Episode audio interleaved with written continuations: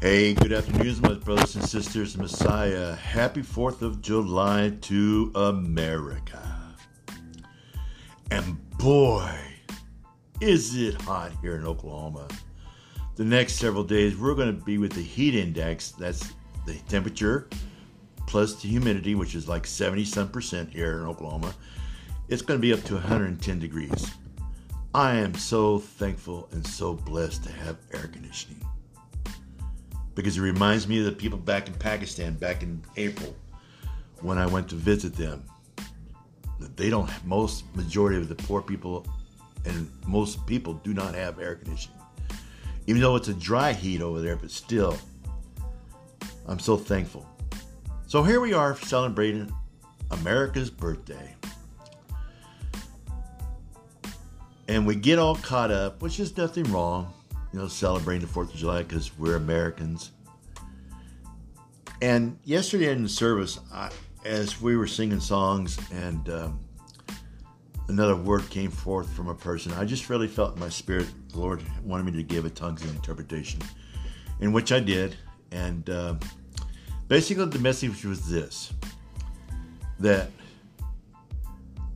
we should be thankful that we live in this country because of our freedom we have so far. And that we will lose our freedom eventually in this country to what we normally are used to for all these decades and hundreds of years. And basically, the message, the Father just revealed that He had ordained this country to to establish it because he wanted his gospel to be reached to all the nations because it was this country that would be able to do that. And we have, and we've done that. Even though this country is not perfect, we have our problems, we have our violence, we have our abortions, and of course now Roe versus Wade has been rebuked, taken off, but people don't seem to understand. Abortions can still take place. All the federal government did was basically this. They took off the federal mandate, which means they would fund Planned Parenthood all the time, which they've done since 50 years ago, to, to, to be funded for abortions. It's going to, and so they turned that back to the states, to the state level, which it should always had been, that the states decide the consequences of abortion, what is abortion, what is a good abortion, when there's no such thing as a good abortion except for maybe for incest or young girls being raped, women being raped. I can understand that. Or their life is in danger. I tell you the truth, if my wife got pregnant, which she can't, but she's, you know, her her flowers have bloomed or are no blossom anymore. but the thing is that I would choose her over the child. It was between her and the child to live. Anyway, but basically, the message was that he was wanting us to realize the freedom that he's given us because we, we've traded, we've traded kingdoms from the kingdom of darkness into the kingdom of light, and that we sh- and that there's many of Christians in in this country and around the world that are still in bondages and still bound up with strongholds in their lives, and they're not really experiencing the true freedom that he's given us because of what Jesus did on the stake and in Calvary and being resurrected from the dead. So it's basically let freedom ring inside your spirit and soul, people. How bound up are you? You may put on a good show to those people around you that you're all hunky dory and doing all that stuff, but inside you're miserable. There's no joy, there's no peace, you struggle with your prayer. You struggle with reading the scriptures. You struggle uh, maintaining a relationship with friends and families. And you even struggle with yourself and you hate yourself. That is not true freedom from what our Father Jehovah God did for us through the, what Jesus did at Calvary. And He wants you to be free. And whom the Son has set free is free indeed, as the scripture tells us. And then the scripture that a lot of people like to quote, you know, said, Well, you shall know the truth, and the truth shall set you free. Well, they seem to forget it. It says, If you abide in me and my words abide in you, then you shall know the truth, and the truth will set you free. So, as you see, guys, it's all about Him, you abiding in Him, and Him abiding in you. And when you do that, you have that relationship with Him, then you'll be set free. 80% of your deliverance, listen to me, 80% of your deliverance from your bondage you have is you recognize that you have a problem and you need to be set free from it. There's many ministers and churches out there that who practice practice um, deliverance. Okay? And it's not all about the. It's not always that, guys. Okay? That's kind of a rare occasion.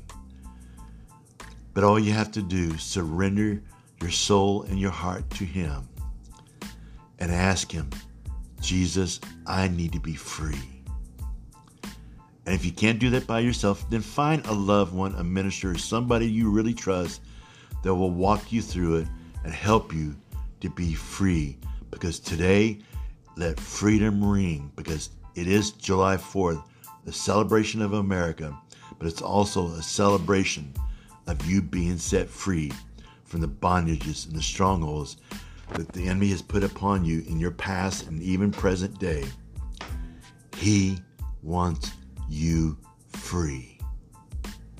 And simply, a stronghold is just means a high fortified wall that kept the enemies from getting in within the castle. But by the time the New Testament came around, they changed the, the same meaning, a high fortified wall, but it was meaning that it was a prison that you were in and you could not get out. And many of you are in jail and in prison, and you're looking through the bars wanting to be free, but you don't know how to get free.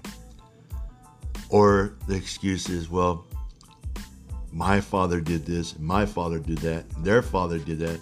This is known as a generational curses. I know there's a lot of churches don't believe in that, but the scripture talks about it. You need to be set free this day, a special holiday of celebrating America, but it's also a day of you celebrating being free from the bondage of sin and the things you've done in the past that still haunts you and sometimes has you still walking in fear.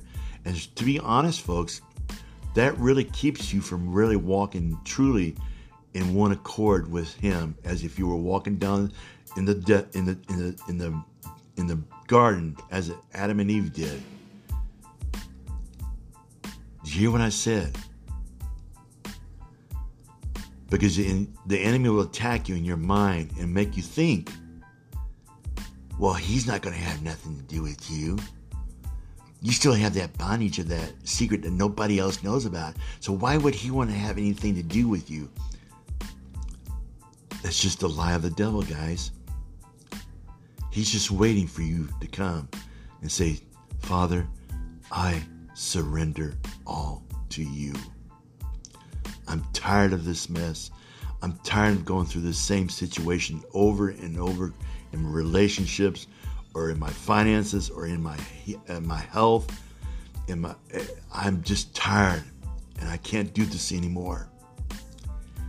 He, my brothers and sisters, wants you to be free in Jesus' name.